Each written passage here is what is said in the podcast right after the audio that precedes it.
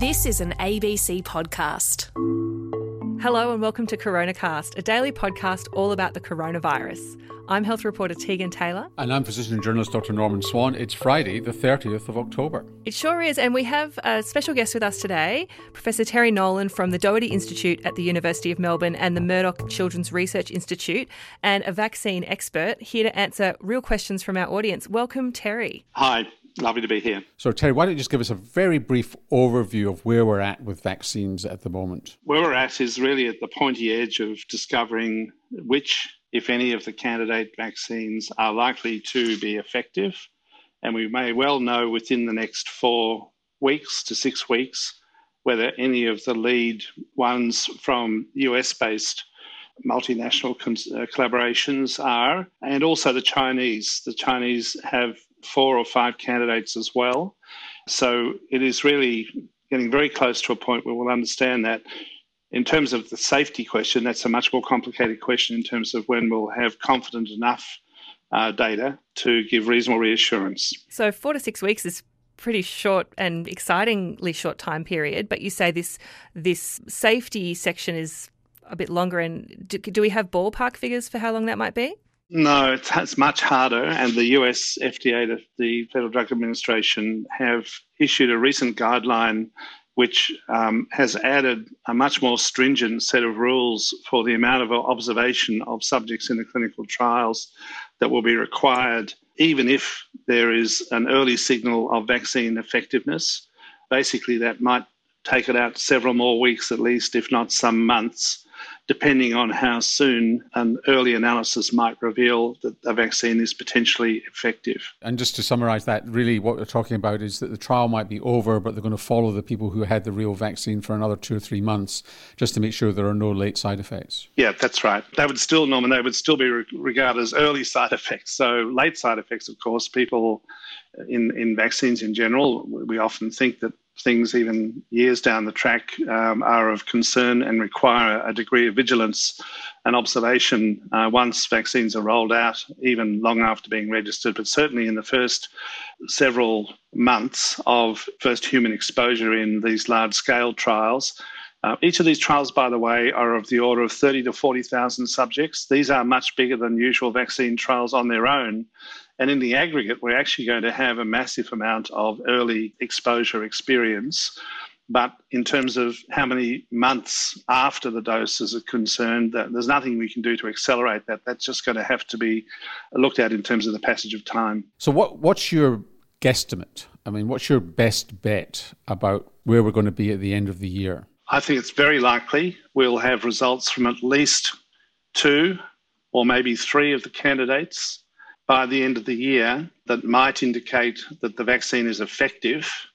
But my guess is by that time we still won't have enough observation period for the major regulator, in this case the American FDA, to judge that a vaccine would be suitable for what's called emergency use authorization.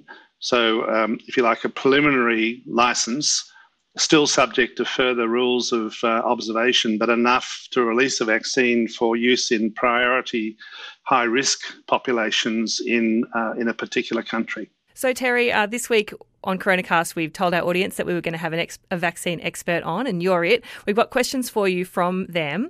This person's asking, currently there's infrastructure and regulations in place to get new seasonal flu vaccines developed and approved for use within a year, much faster than a brand new vaccine. Is that something you could see happening with SARS-CoV-2 vaccines in the future to deal with mutations on coronaviruses in general? The answer is most definitely yes. So once these platforms are established in terms of their safety and their effectiveness, if there have to be modifications only to the, if you like, the genetic sequence of a virus, if it is mutating year on year, I can see no reason why they would have to undergo any more rigorous evaluation than we would normally do for the flu vaccine. Actually, that's something that we get a lot of questions on, is this question of mutation, whether this coronavirus is mutating and whether vaccines that are developed now are going to be effective on the strains of virus that are circulating in a year's time. So the first thing to say is that coronavirus is a much more stable virus than the influenza virus, for example. It has a gene called a mismatch repair gene that actually self-repairs any minor mutations that do occur, whereas the flu virus does not have that gene and so can't fix itself up, which is why the flu virus is such a fragile virus and always changing. Nonetheless, we do know that mutations still do occur. Of course they will, and may not have been repaired by the virus, and there may be other adaptive reasons why a particular mutation makes the virus more what's called fit, in other words, more able to sustain itself and therefore survive. And we do know that since the outbreak from Wuhan, there have been a number of mutations. There is a worldwide database of viral genomes, and now that many thousands and thousands of our viruses isolated from infected people have now been sequenced, so it's possible now to track this very, very meticulously. This has never happened before. What is really interesting is that some of those mutations may have an effect on the extent to which a vaccine is targeted that might theoretically mean that the vaccine itself will not be as effective, or maybe even not effective at all, against a subsequently mutated and circulating strain. So all of the vaccines now which are in the field have been targeted at the circulating Wuhan genome from January this year. And it is possible, and there is some scientific evidence to suspect that some of the mutations circulating may mean that the vaccines will be off target. So no matter how good the vaccine is in general, if it's pointing at the wrong part of the protein, for example, because it's been altered and it's not recognised by the immune system, then the vaccine won't work.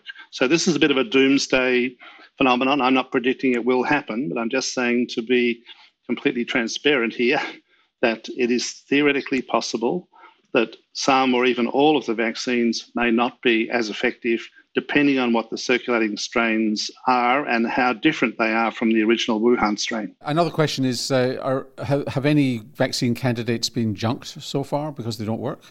Not that I'm aware of, and certainly none of the lead candidates. Those that have published their results and made them available, where they have published particularly challenge studies from non-human primates, from monkeys or other small animals such as hamsters, and have shown very high levels of protection and also very good antibody responses, all the things that you would expect for a normal vaccine development.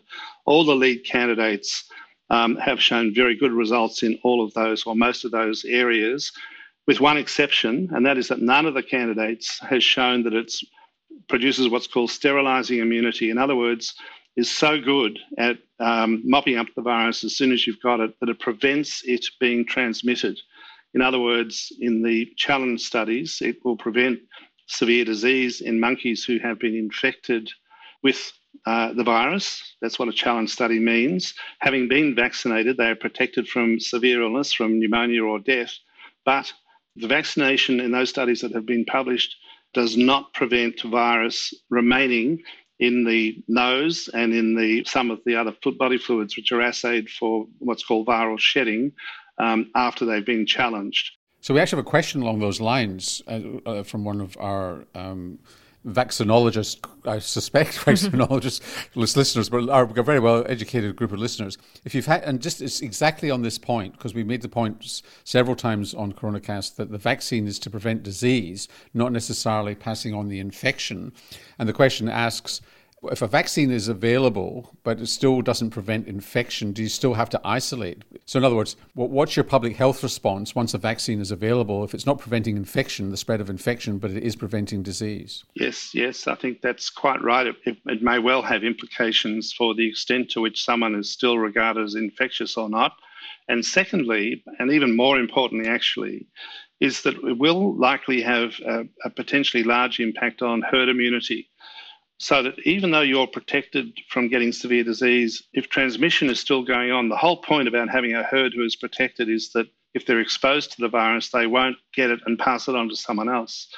But if you're exposed to the virus, you've been vaccinated, but you still will shed the virus to someone else, it means that you're not totally immune. In other words, the herd protection is less likely to come into play.